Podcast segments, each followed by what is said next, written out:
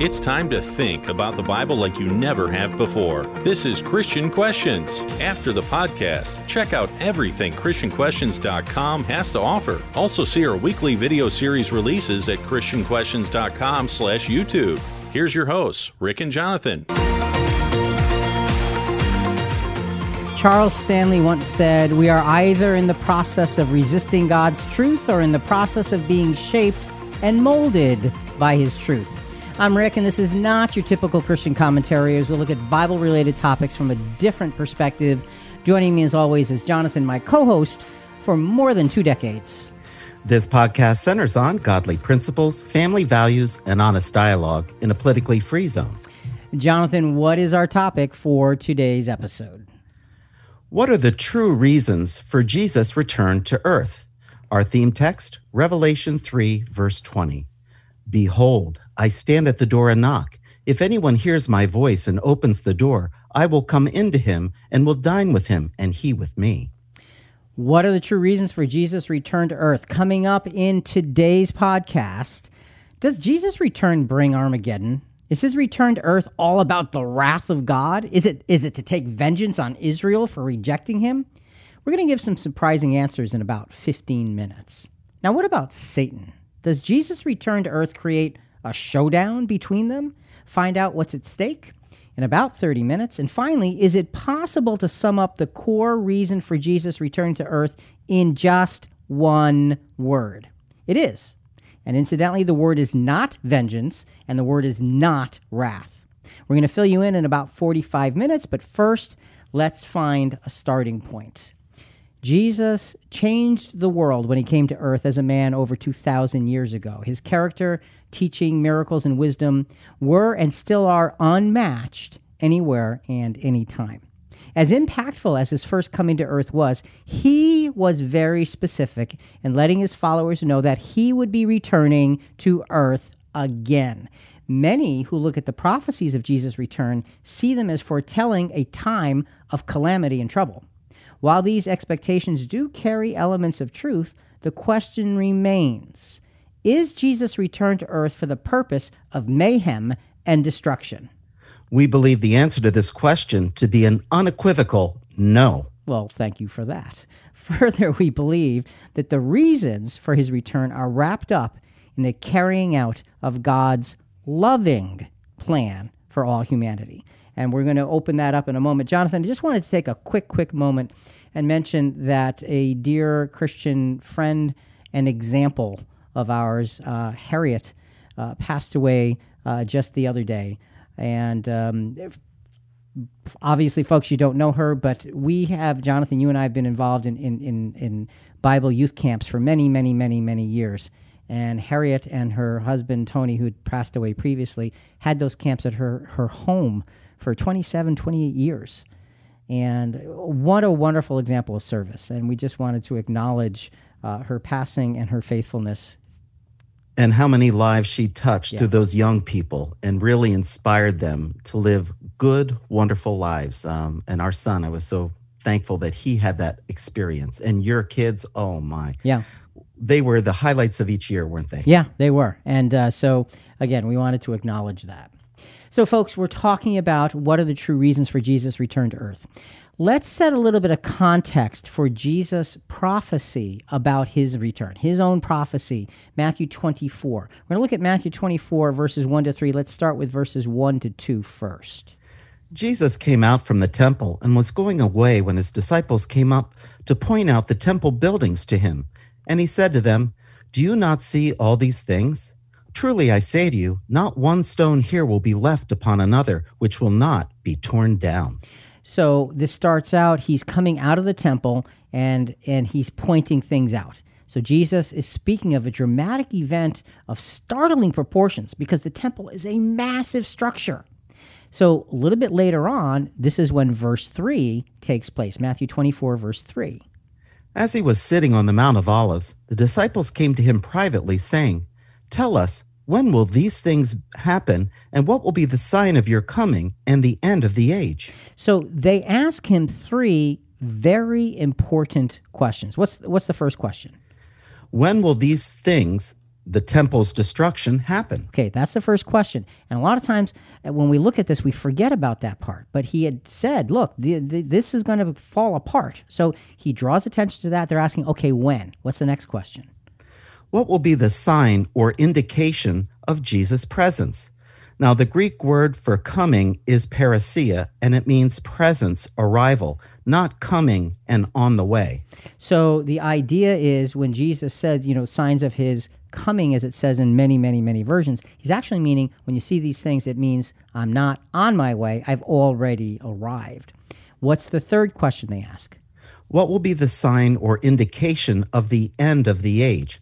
Now, Rick, that's a strange phrase end of what age? It's a really good question. And folks, next week we're talking about that exact thing for the entire podcast. Are we currently living in the end times? The end of the age, the end times, it's all the same thing. So we're not going to get into that at this moment, but next week we've got an hour for you on that very, very subject. So here, here's a key observation we're starting with. We, we, we seem as we as Christians, we seem to interpret the signs or indications of Jesus' return as the reasons for his return. And then we stop looking further. In other words, we look at the signs of his return and say, "Oh, those must be the reasons," and then we're content with that. This is a mistake. You can't stop there. Instead, let's look at Jesus' first advent, his first coming, and his second advent, his second coming as connected, as two parts of the same mission, as two sides of the same coin this is th- there's a major, major connectivity between what he did and what he's what his second presence will, is, is doing. So, Jonathan, let's start with the first advent or his first coming. What happened? What's the core core of that? Well, uh, it is Jesus came to pay the ransom for Adam's sin. This is the most important piece of this entire puzzle. This is the beginning of everything else. Without this piece, nothing else can happen. Next scripture that we're going to look at is Hebrews 2 9, and it's a plain statement of purpose for Jesus' first advent. But we do see him who was made a little lower than the angels, namely Jesus, because of the suffering of death, crowned with glory and honor, so that by the grace of God he might taste death for everyone. Well, Rick, we all owe Jesus for our future lives. Yeah, you know, we, we owe him, and nobody can pay that debt. It's it's beyond our comprehension and our ability to pay. It is. It but is. this Hebrew scripture says he, because of the suffering of death, is crowned with glory and honor. Why? So that by the grace of God, he might taste death for everyone. That's the core of everything that starts this whole thing. You can't understand Jesus' return until you get this. This is the big, big starting point. So we've got this plain statement of, tr- of, of, purpose. God's plan provided an answer to the dilemma of sin and death. There, there was an answer from the very beginning. It just needs to be unfolded and seen.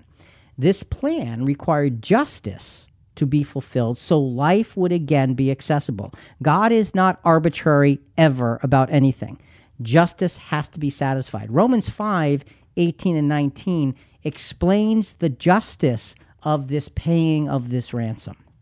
So then, as through one transgression there resulted condemnation to all men, even so through one act of righteousness there resulted justification of life to all men.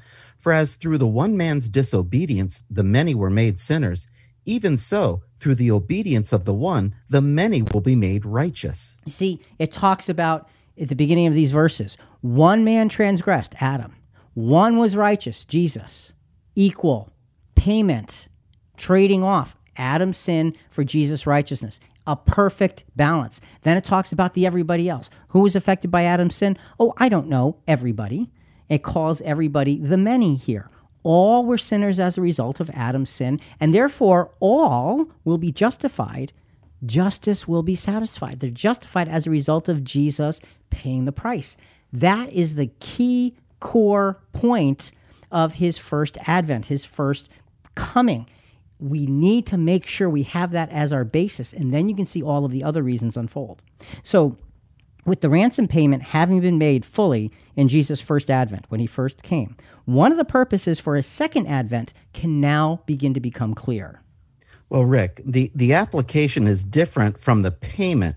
For example, You receive a Christmas gift early, and it says, don't open until Christmas.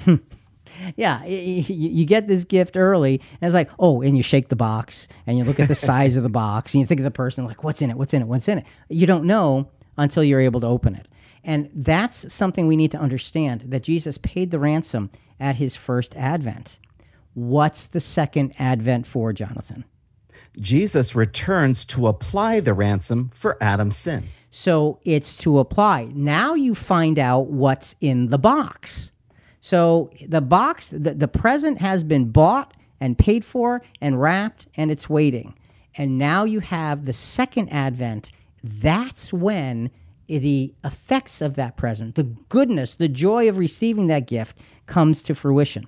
A great scripture on this is John 5 25 through 29. Truly, truly, I say to you, an hour is coming, and now is, when the dead will hear the voice of the Son of Man, and those who hear will live. For just as the Father has life in himself, even so he gave to the Son also to have life in himself. And he gave him authority to execute judgment, because he is the Son of Man. Do not marvel at this, for an hour is coming in which all who are in their tombs will hear his voice, and will come forth those who did the good deeds to a resurrection of life, and those who committed the evil deeds to a resurrection of judgment. There cannot be a resurrection unless the ransom had been paid. And it's a future time. And we look at this, we see Jesus return, and we realize that this is one of the core pieces of his return to apply the ransom that had been paid those thousands of years before. Applying the ransom means that those who were bought are brought to a position of individual accountability. And Rick, there are two different scenarios going on here in verse 29. Those who are bought now, followers of Christ, they're the resurrection of life. And everyone else at their resurrection, the resurrection of judgment. So, what happened, and we're not getting into this in any depth today, but what happened is those true followers of Christ already had their accountability. They essentially already got to open their gift, but the rest of the world has no clue about it. And that's what's happening later. So, the second advent is this the return apply is to apply this beautiful ransom that was paid thousands of years ago. So, jo- Jonathan, just with this one piece, why does Jesus return? The work of ransoming all of humanity extends far beyond the paying of the price. During the time of Jesus, his return, its express purpose will be redeeming of what was paid for. Through resurrection, Jesus will open up the opportunity for humanity to live free from Adamic sin. So there's an opportunity that is not yet available that becomes available. Why? Because Jesus returns. We need to understand the first advent and the second advent are inexorably connected. You can't understand the second unless you understand what happens at the first advent. It's so important to understand that Jesus returned to complete uh, that Jesus returns to complete the mission that he began 2000 years ago. Jesus' first advent was focused on Israel and they rejected him. What does that mean for his return? Knowing that Jesus was the ransom for all humanity helps us more clearly understand several of the reasons for his first advent. He was a Jew raised under God's law. He was the promised Messiah, and the vast majority of his time and effort was invested into God's chosen people. So, in this segment, we're taking a look now. Now we've established the biggest picture of paying the ransom and applying the ransom. Now we're going to look at the details of his first advent and see how they, they translate into the details of the second advent. Remember, two sides of the same coin. So, Jonathan, what's our next focus from Jesus' first advent, his first coming? Jesus came to offer Israel deliverance as their Messiah. He came to offer deliverance. How do we know? Well, let's uh, go to Matthew 10, verses 5 to 7. These twelve Jesus sent out after instructing them Do not go the way of the Gentiles, and do not enter any city of the Samaritans, but rather go to the lost sheep of the house of Israel. And as you go, preach, saying, The kingdom of heaven is at hand. All right. Don't go to the Samaritans. Uh, don't go anywhere else. Don't go to the Gentiles. Just go to Israel because that's where the primary focus of this work must be. So even though miracles and teachings were abundant, Jesus was rejected by the nation and he by his nation and here and he therefore cast them off. He gave them opportunity. He taught them God's word. He showed them God's power and still the answer was no. And here is the inevitable response to that no answer after his three and a half year ministry in Matthew 23, verses 37 to 39. Jerusalem, Jerusalem, who kills the prophets and stones those who are sent to her. How often I wanted to gather your children together, the way a hen gathers her chicks under her wings, and you were unwilling. Behold, your house is left unto you desolate. For I say to you, from now on you will not see me until you say, Blessed is he who comes in the name of the Lord. And Rick, um, there's a, a not yet here hmm. based on the scripture. It says, Until you say, Blessed uh, is he who comes in the name of the Lord. Uh, this is not the end for Israel as a people. They will acknowledge Jesus as being their Messiah and, and see this is an important and this is subtle but it's an important important aspect. He's talking to those that rejected him. He's talking about them specifically. There is no there is no replacement here of christianity to judaism. That is not what's being being accessed here. Jesus is saying that those who rejected him will actually you're right will have this opportunity. This casting off is not permanent prophecy indicated their reinstatement.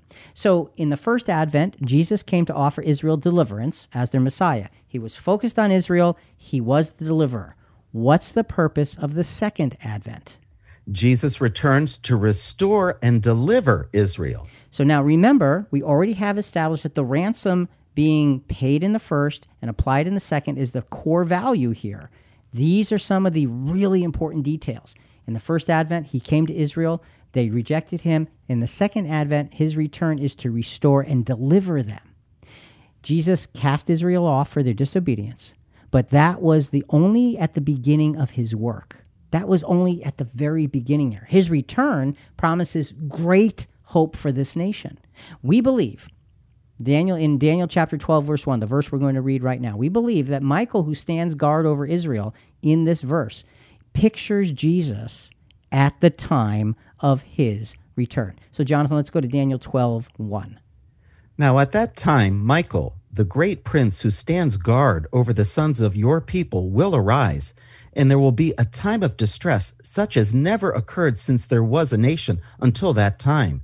And at that time, your people, everyone who is found written in the book will be rescued. So there's great comfort in the scripture. This great prince who stands guard over the sons of your people, um, he will stand up, he will rise, he will get to a point of being noticed.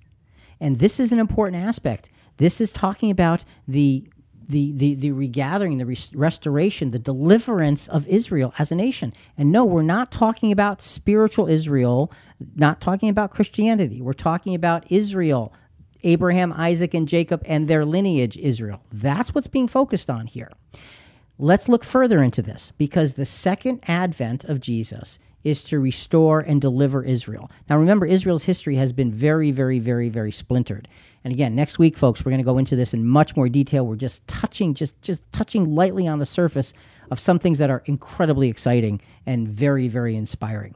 Let's, Jonathan, take a, a quick look at a prophecy in Ezekiel chapter 37. The restoration is biblically demonstrated here in these verses, as well as many, many other Old Testament verses. Here's this prophecy. We're going to look just just touch on it. Ezekiel 37. Let's start with verses 4 to 6. Again he said to me, Prophesy over these bones and say to them, O dry bones, hear the word of the Lord. Thus says the Lord God to these bones, Behold, I will cause breath to enter you, that you may come to life. I will put sinews on you, make flesh grow back on you, cover you with skin, and put breath in you, that you may come alive and you will know that I am the Lord. You think of the imagery in this prophecy, and it's in a sense, imagine what what um, what animators could do with this. If they're doing a, you see this valley full of dead man's bones, these dried out bones. There's no life in them. As a nation, Israel is completely lifeless when this prophecy is, is being spoken. They, or it, it's, it's speaking about a time when, when they're completely lifeless. And it's showing the steps that bring them back to life. Now, how do we know? How do we know that this prophecy is about Israel? Couldn't it be about something else? Are we just simply interpreting? Well, on this prophecy, Jonathan, the answer to that is really easy because the prophecy itself tells us it's unmistakable as to its meaning and it's interpreted for us. So let's stay in Ezekiel 37 and now let's go to verses 11 to 12. Then he said to me, Son of man, these bones are the whole house of Israel. Behold, they say, Our bones are dried up, and our hope has perished. We are completely cut off. Therefore prophesy and say to them, Thus says the Lord God, Behold, I will open your graves and cause you to come out out of your graves, my people, and I will bring you into the land of Israel. And Rick, uh, I loved how this started off where it says, these bones are the whole house of Israel. Well, remember, this is including Israel and Judah. Yeah. No division, the whole house of Israel. Now, folks, I, most of you may not know the answer to this, but in, in the year, let's just pick a year. In the year 1920, could you find the nation of Israel on a world map? No, you couldn't. No Why? way. It didn't exist. In the 1800s, could you find the nation of Israel on a world map? Couldn't. Why? It didn't exist. 1700s, 1600s, 1500s. Nope. Dry bones. For centuries, this nation was completely dead.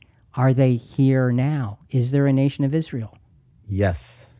Next week, we're going into that a little bit deeper. Okay, so you don't want to miss that. But you know, th- this is exciting, Jonathan, because this is part of what Jesus returns to do, and you can see this work is happening in His return. Coming up out of their graves. It talks about them coming up out of their graves. It reminds me of that scripture we just read in the first segment, John 5, 28 and 29 coming up out of their graves and coming to life. There's a there's a powerful inspiration here. How does it happen? Because Jesus paid the ransom in the fir- in, in in the first advent, and it applies it in his return.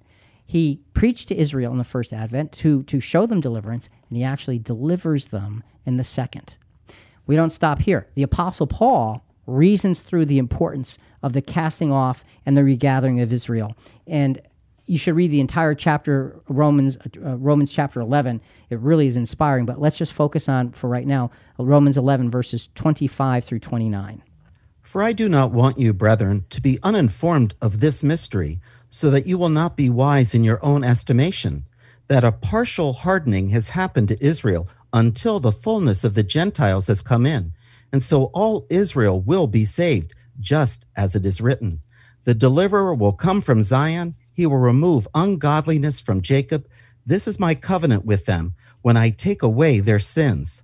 From the standpoint of the gospel, they are enemies for your sake, but from the standpoint of God's choice, they are beloved for the sake of the fathers. For the gifts and the calling of God are irrevocable. Well, Rick, when God makes a promise, he keeps a promise.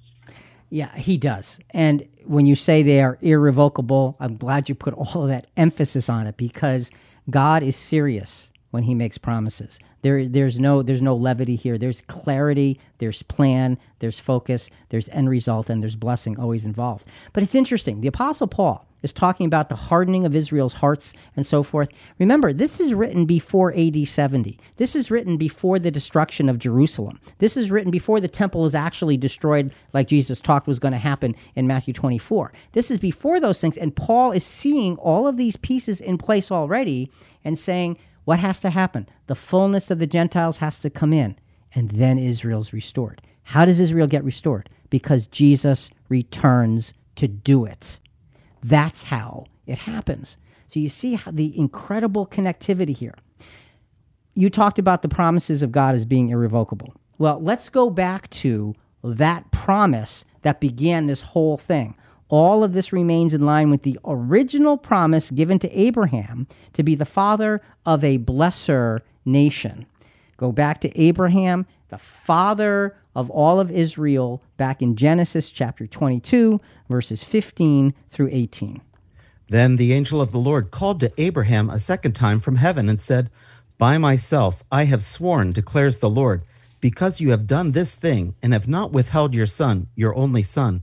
Indeed, I will greatly bless you, and I will greatly multiply your seed as the stars of the heavens and as the sand which is on the seashore. And your seed shall possess the gate of their enemies. In your seed, all the nations of the earth shall be blessed because you have obeyed my voice. See, there is incredible power and focus and clarity and hope in this promise. I, in your seed, all the nations of the earth will be blessed.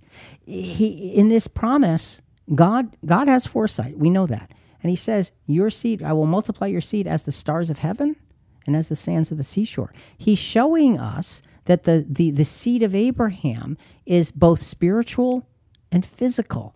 He's ex- God doesn't revoke his promises. He expands their reach. And that's what we're seeing here as we study and look into the reasons for Jesus' second advent or the reasons for his return. And the other good point is in your seed, all the nations of the earth will be blessed. Well, Jesus is the seed. Yeah, yeah. Galatians 3:16 tells us that unequivocally. That's the way it is. There is no question about it. And Jesus came in his first advent to put things in place and his second advent to carry out what he started. He starts his mission, he completes his mission. So, why, Jonathan? Why does Jesus return? The end result of casting Israel off before Jesus finished his earthly ministry becomes clear at his return. God's chosen people are being regathered for the purpose of being blessed by God and then to be those who bless the world. So, when you look at the return of Jesus, folks, there is much more than most of us ever thought. All we have to do is just look into what did he do in his first advent and what happens at the second. Two sides of the exact same coin. Seeing the return of Jesus through the lens of a regathered Israel really expands our view of Jesus' mission. Where does the calling to following Jesus fit in? Does this calling have anything to do with his return? So now we're talking about the call. The call to follow Jesus was the most sensational part of his earthly ministry. Jesus drew average people to him instead of seeking out the learned and the powerful. By teaching them discipleship and self sacrifice, he created a world changing force whose power would be revealed during his return. And, and, Jonathan, I just want to make a make a comment here. I mentioned that this the the call to follow Jesus is the most sensational part of his earthly ministry. I mean, look, he raised Lazarus from the dead. The man had been dead four days. That's pretty sensational. That's a huge miracle. How could this be bigger? And the answer is because it involves a change of nature. It involves going from human nature to divine nature. There is, there is nothing at all natural about that. That is a sensational change that we cannot explain, we cannot understand, and it is part of wholesale, part of the plan of God. So now we focus on Jesus in his first advent and his second advent in relation to the call of Christianity. So, Jonathan, in the first advent, what do we have? Jesus came to call out a people for his name from the Jews first and then from the Gentiles. From the Jews first and then from the Gentiles. We had a hint of that in the last segment, that last scripture. Uh, the Apostle Paul was, was talking about that, quoting an Old Testament prophecy. So the call was to a life of selflessness. And, and folks, let's not confuse what the call to Christ is. Here's what it is it's a call to a life of selfless, selflessness, sacrifice, and godly blessing. And that was all first offered exclusively to Israel. Mark 8, verses 34 to 35, is Jesus talking to a primarily Jewish audience. Here's what he's explaining about what it means to follow him. And he summoned the crowd with his disciples and said to them, If anyone wishes to come after me, he must deny himself and take up his cross and follow me. For whoever wishes to save his life will lose it, but whoever loses his life for my sake and the Gospels will save it. And Rick, in episode 1183, we talked about the Syrophoenician woman who ate the crumbs from the table of the Jewish teachings and was blessed, which described the Jews' favor first, but also Gentiles would be blessed later, like she was. So Jesus gave us ample opportunity to see God's plan unfolding, uh, and but but what we don't get with just the first advent is how it gets concluded you have to see the second advent for the conclusions of these things. So now we're still looking at the first advent, we're looking at the call to sacrifice, the call to discipleship, the call to be one who can be worthy of being called a Christian. Once Christianity was fully underway, the call was clearly expanded to Gentiles as well. And Jonathan, you, you mentioned that Syrophoenician woman as being a precursor to that. It showed us that. Well, we all know that the call did go out to the Gentiles through Cornelius first, and then you had Gentile churches and Jew and, and, and Jewish churches or Christianity, and they had issues. And so in Acts chapter 15, they're trying to resolve the issues between looking at Jewish tradition versus Gentile paganism and saying these are two different backgrounds for Christianity. We got to balance this stuff out. The point of this scripture, though, is to clearly state that everybody understood that Gentiles were a part of this call. Acts chapter 15, verses 13 to 18. After they had stopped speaking, James answered, saying, Brethren, listen to me. Peter has related how God first concerned himself about taking from among the Gentiles a people for his name. With this, the words of the prophets agree, just as it is written After these things I will return, and I will rebuild the tabernacle of David, which is fallen and I will rebuild its ruins, and I will restore it, so that the rest of mankind may seek the Lord, and all the Gentiles who are called by my name, says the Lord, who makes these things known from long ago.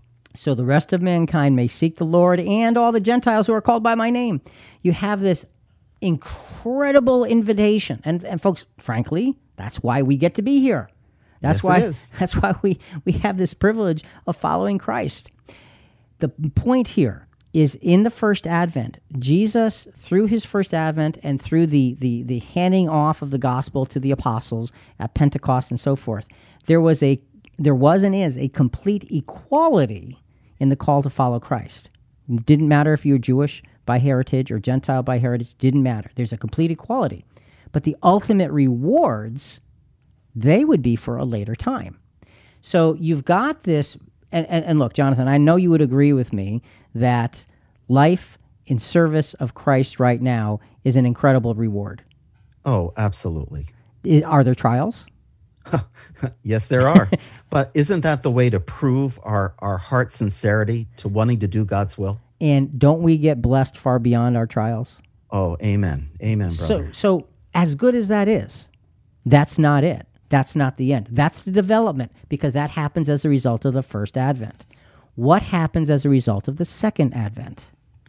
Jesus returns to bring all people to his name through his called out ones. So, in the first advent, he came to call out a people for his name. In the second advent, he returns to bring all people to his name through the called out ones that he was calling for the first time. So you can't deny the connection. And once you establish the connection between the first advent and the second, the whole thing makes incredible sense. And folks, I I don't know about you, but this this gets me all giddy inside because when you see the scriptural connections like this, you look at this and say, "Man, the plan of God is so comprehensive." Let, us develop this. Romans chapter 8 verses 17 through 19 and we're talking about the idea of bringing all people to the name of Christ through his called out ones. Romans 8, 17 to 19. And if children, heirs also, heirs of God, and fellow heirs with Christ, if indeed we suffer with him, so that we may also be glorified with him. For I consider that the sufferings of this present time are not worthy to be compared with the glory that is to be revealed to us. For the anxious longing of the creation waits eagerly for the revealing of the sons of God. The creation is waiting for the revealing of the sons of God. Why? Because the revealing of the sons of God brings God's kingdom and it brings peace. That's why. They are put in place in the first advent and they are revealed in the second advent. This call passes from the developmental phase that we were talking about from Jesus' first advent that we are still experiencing because we're Christians on earth. If you're Christians on earth struggling to be faithful, then you're part of that first advent work. Uh, so it passes from this developmental phase in which each disciple must prove faithful to the reconciliation phase of the second advent. So 2 Corinthians chapter 5 verses 18 to 19 expands things and makes it a little bit more it, it makes it bigger and actually even more exciting than you might have thought possible.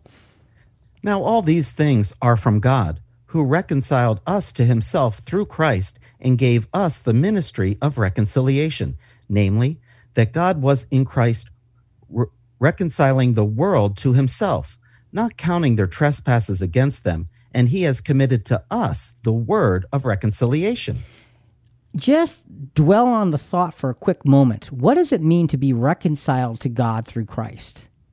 It means made right, right, Yeah, yeah, yeah. You're okay before God. That's an amazing thing because that we're all huge. Yeah, we're born in sin. We're shaping in iniquity.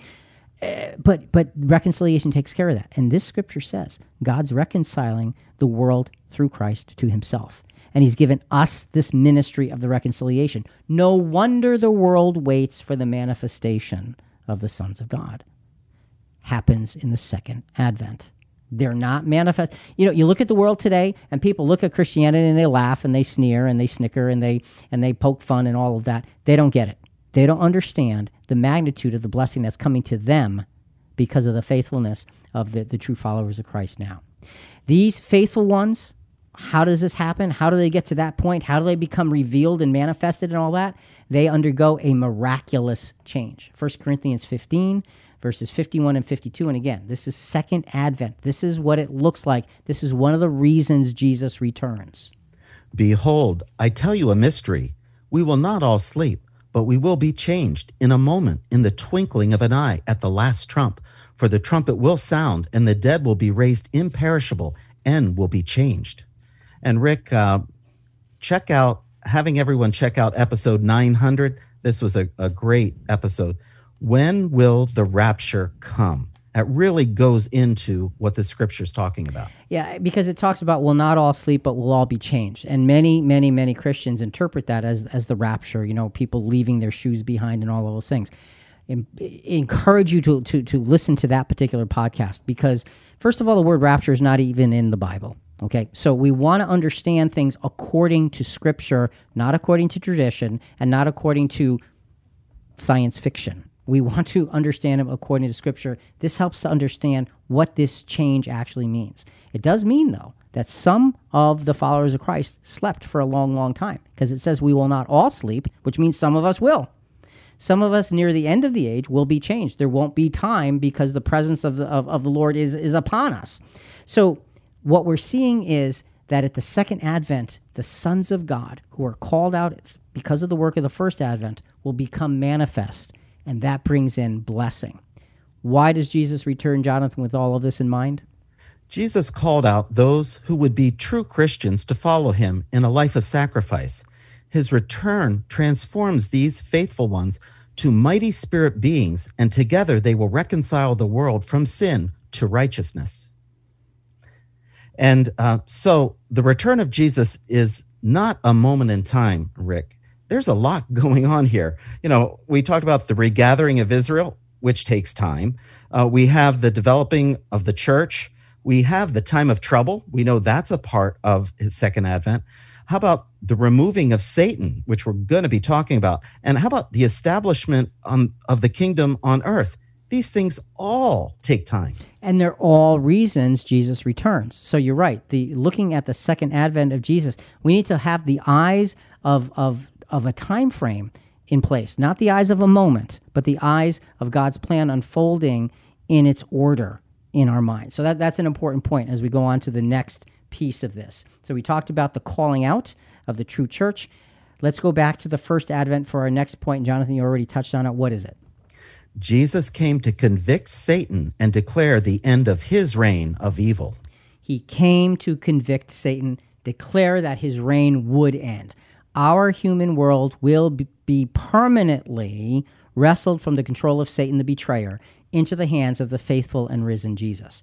It will happen permanently. How do we know that? Let's look at John chapter 12, verses 23 to 24, then 27 to 32. And Jonathan, I'm going to ask you to stop after verse 27. And Jesus answered them, saying, The hour has come for the Son of Man to be glorified. Truly, truly, I say to you, unless a grain of wheat falls into the earth and dies, it remains alone. But if it dies, it bears much fruit. Now my soul has become troubled. And what shall I say? Father, save me from this hour? But for this purpose I came to this hour. So Jesus is framing the fact that he's facing per, uh, persecution and, and, and crucifixion in the very, very, very near future. And so, what's the reason for all of this? Well, let's listen verses 28 uh, through 32. Father, glorify your name. Then a voice came out of heaven I have both glorified it and will glorify it again. So the crowd of people who stood by and heard it were saying that it had thundered.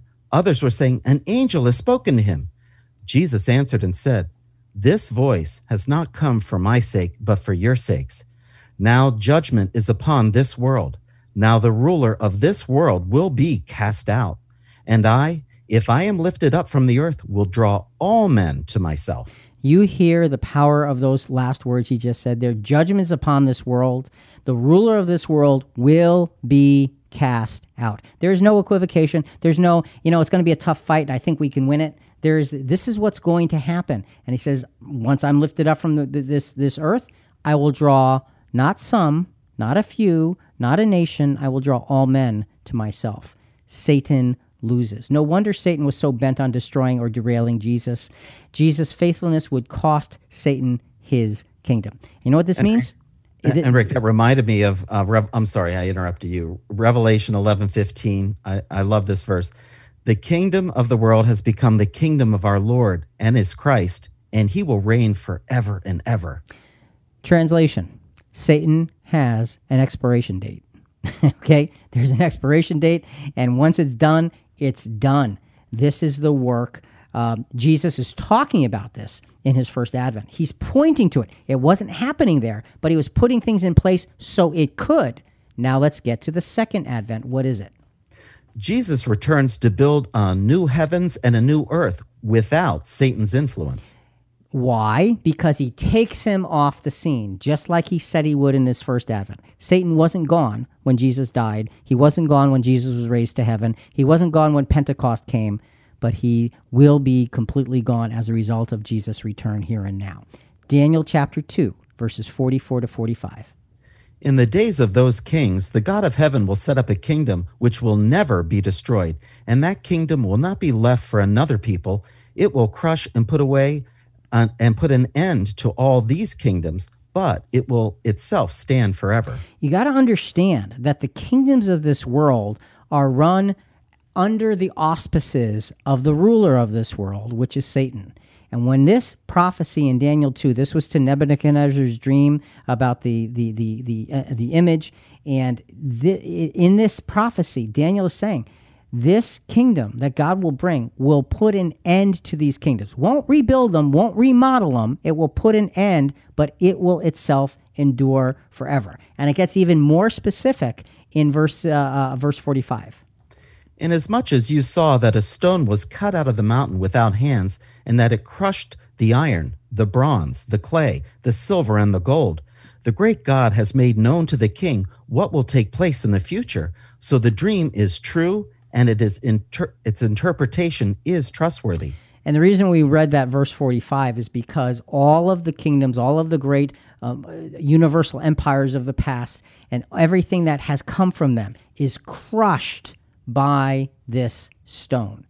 It's taken away, it's blown away uh, in, in the wind because Jesus takes Satan out. So, Jonathan, let's wrap up why Jesus returns in relation to this removal of Satan here. Jesus' first advent was to provide a ransom for Adam. In so doing, he released all of humanity from the grip of sin and death. This would not take full effect until his return, during which he actually takes the ruling power of this world away from Satan. Rick, what a great sense of hope for the future. Do we realize how beautiful this is without this evil influence to live under a godly, righteous environment? Yeah, know, I don't. I don't think we can unless we we delve deeply into the scriptures and, and and try to absorb the prophecies because we human beings don't know what it's like to live without sin. We we can't find any example except for Jesus where that ever happened. So no, it's really hard to to focus on. But this is why Jesus returns. He's taking Satan off the scene. He's putting God's kingdom through him on the scene. There is an incredible replacement going on. The reasons for Jesus' return are many and powerful. They are all clearly complete. They all clearly complete what he started 2,000 years ago. What is the end result of Jesus' return? Where does he bring humanity, and what does it look like? So far, we have seen a very detailed process unfolding through the return of Jesus. It should be obvious that this process, like you said earlier, Jonathan, takes place over a significant time frame. The end result is that the trouble at the beginning of his return is temporary and it opens the door to a world that many can only now dream about. There's a there's a power to this whole thing. And in, in our final segment here, Jonathan, we wanna we wanna dwell on the power of that. But how do you figure out what the power is supposed to look like? You look at Jesus' first advent, his first coming, because it shows us the beginning of the mission so we can translate it into the second advent, which is the ending of the mission. So in Jesus' first advent, his, his earthly ministry was foreshadowing the future. How did it do that? Jesus came to heal and teach Israel so the people would recognize him as their Savior. That's why he came. He came to heal and to teach, specifically and foremost, Israel.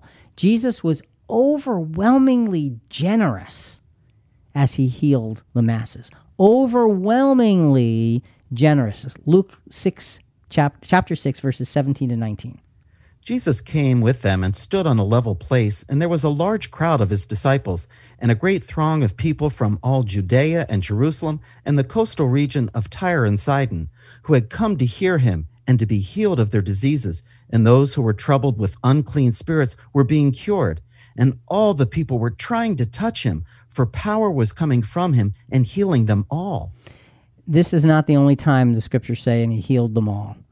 Jesus poured his heart into this ministry of not only teaching, but healing. But you know, you think about this for a moment. Uh, the healing, all of this healing that he did was just, just, it was very small because he was just one man touching one group of people. You've got a whole world of people who are sin sick and suffering here. But here's the thing Jesus didn't limit his healing to the Jews, but did on occasion heal Gentiles. And again, you mentioned the Syrophoenician woman and her daughter. Uh, he healed Gentiles as a foreshadowing of things that would be coming.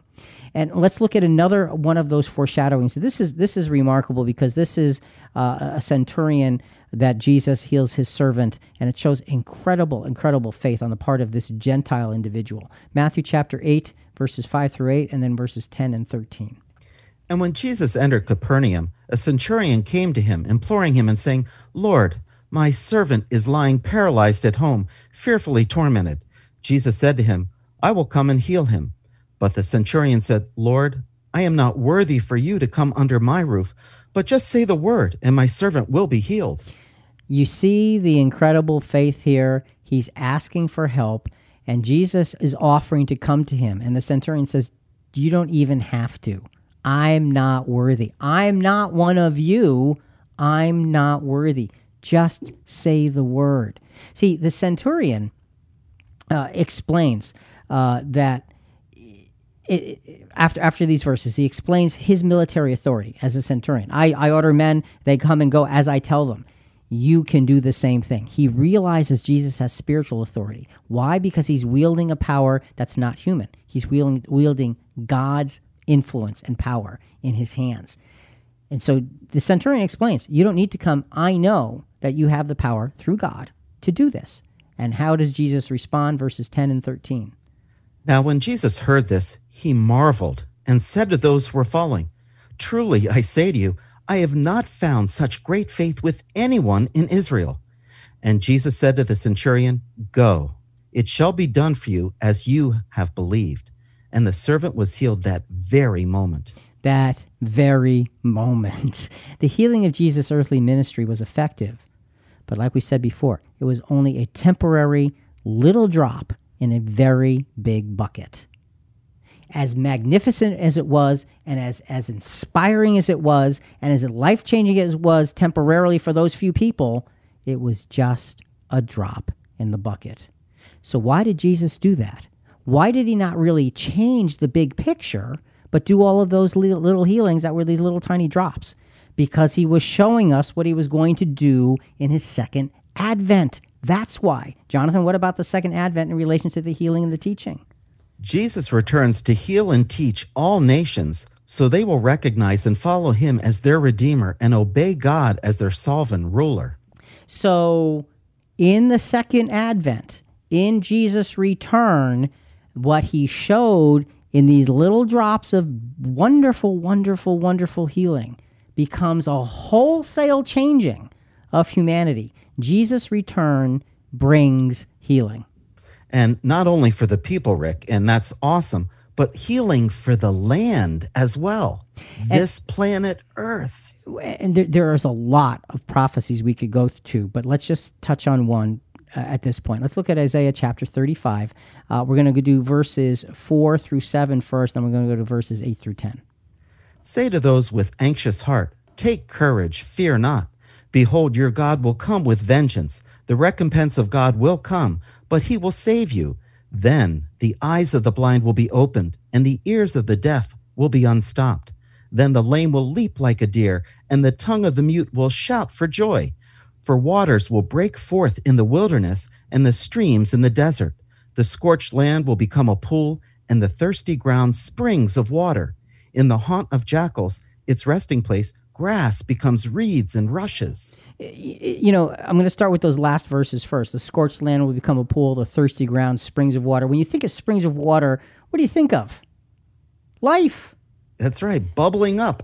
right. So so the healing of the earth is a very very powerful thing, and it's a very general statement because it's a, a wholesale healing.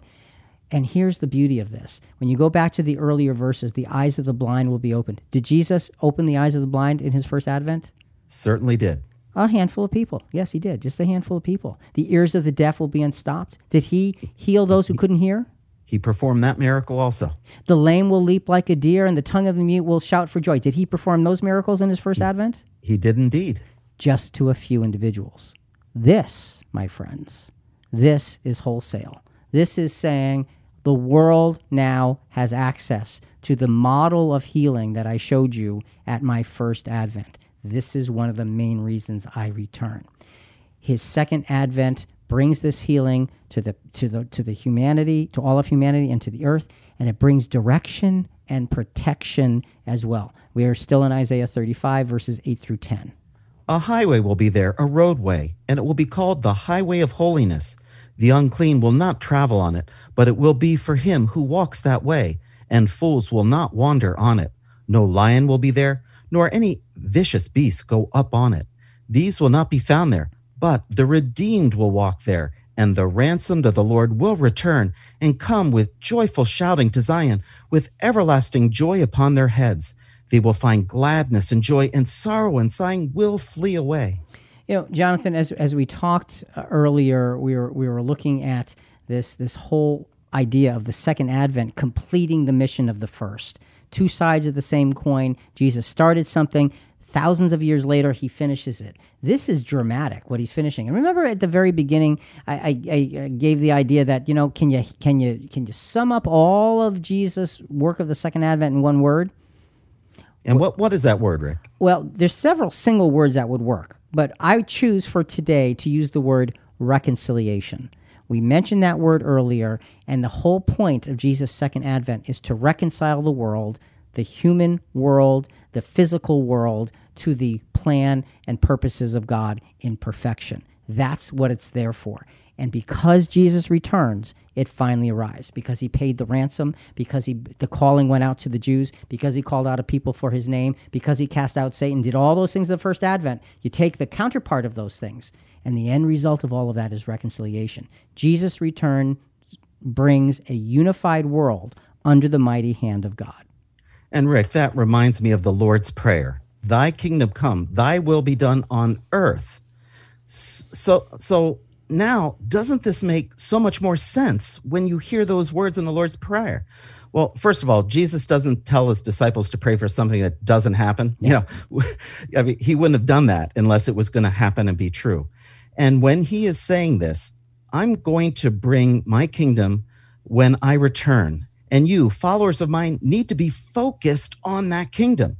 Jesus will fulfill his mission because that's what he started. Remember, he said, The kingdom of God is among you.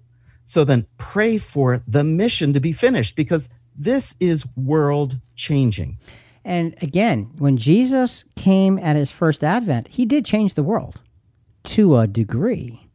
When he comes, his return, his second advent, all of these things are have begun to take place. We see the restoration of Israel already in place. We see see a lot of the work already in place. It changes the world forever on a grander scale. So when he says, "Pray for thy kingdom come, thy will be done on earth," boy did he mean that. Let's demonstrate with just one of many, many prophecies. We're going to look at Isaiah chapter 2, verses 2 to 4, and these verses are going to describe the governmental part of God's kingdom through Christ. Now it will come about in the last days, the mountain of the house of the Lord will be established as the chief of the mountains, and will be raised above the hills, and all the nations will stream to it. And many people will come and say, Come, let us go up to the mountain of the Lord, to the house of the God of Jacob, that he may teach us concerning his ways, and that we may walk in his paths. For the law will go forth from Zion, and the word of the Lord from Jerusalem. There's such power in these verses. This those verses, Jonathan, are a podcast all by themselves. But what it's giving us is a sense of the governing of the world will come because Jesus returned.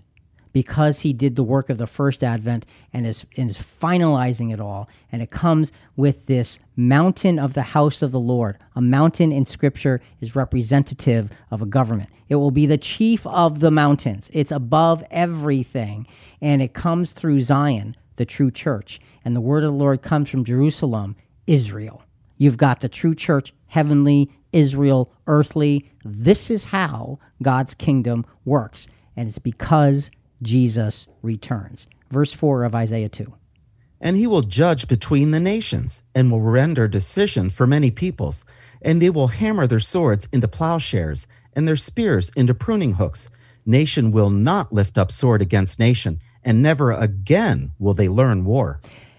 Isn't that what everybody always talks about wanting? We all want to just put away the strife and just have peace amongst us.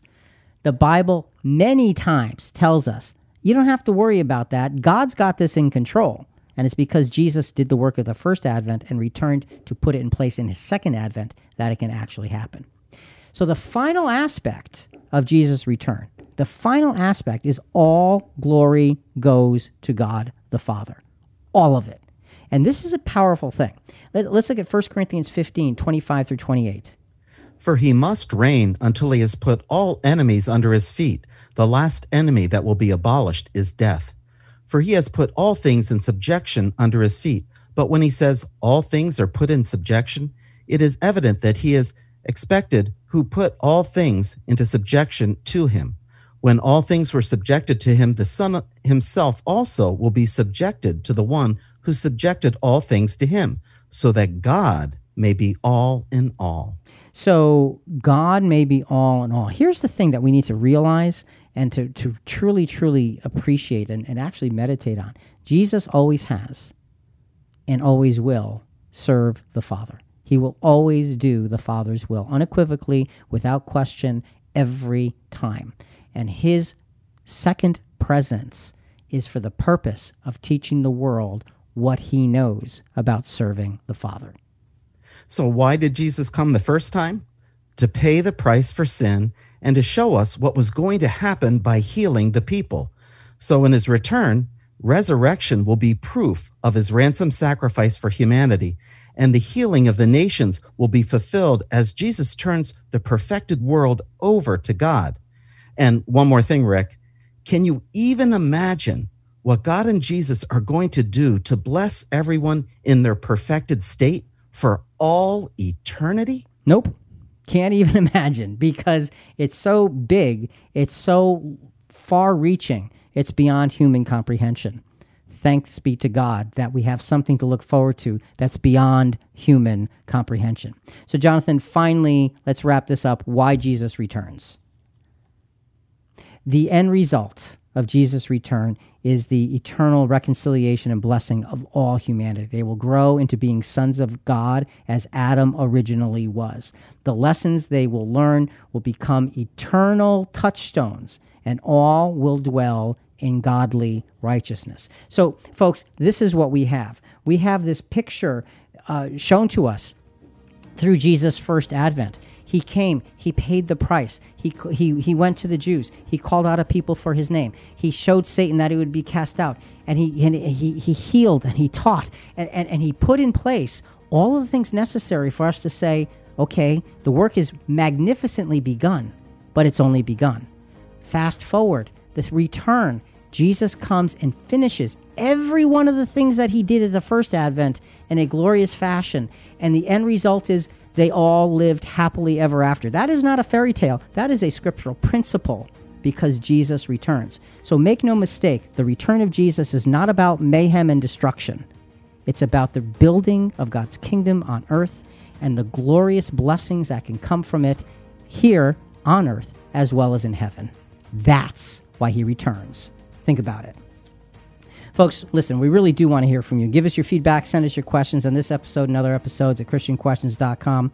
Also, a big part of spreading the word about our podcast is subscribing to Christian Questions in your favorite podcast channel, such as Apple Podcasts, Spotify, Podbean, iHeartRadio, Google Podcasts, wherever you get your podcast. Please rate us and review us. We greatly appreciate it. Coming up next week, we've referred to next week several times. Coming up next week, are we living in the end times, here and now? Is that where we are? Talk to you about that next week.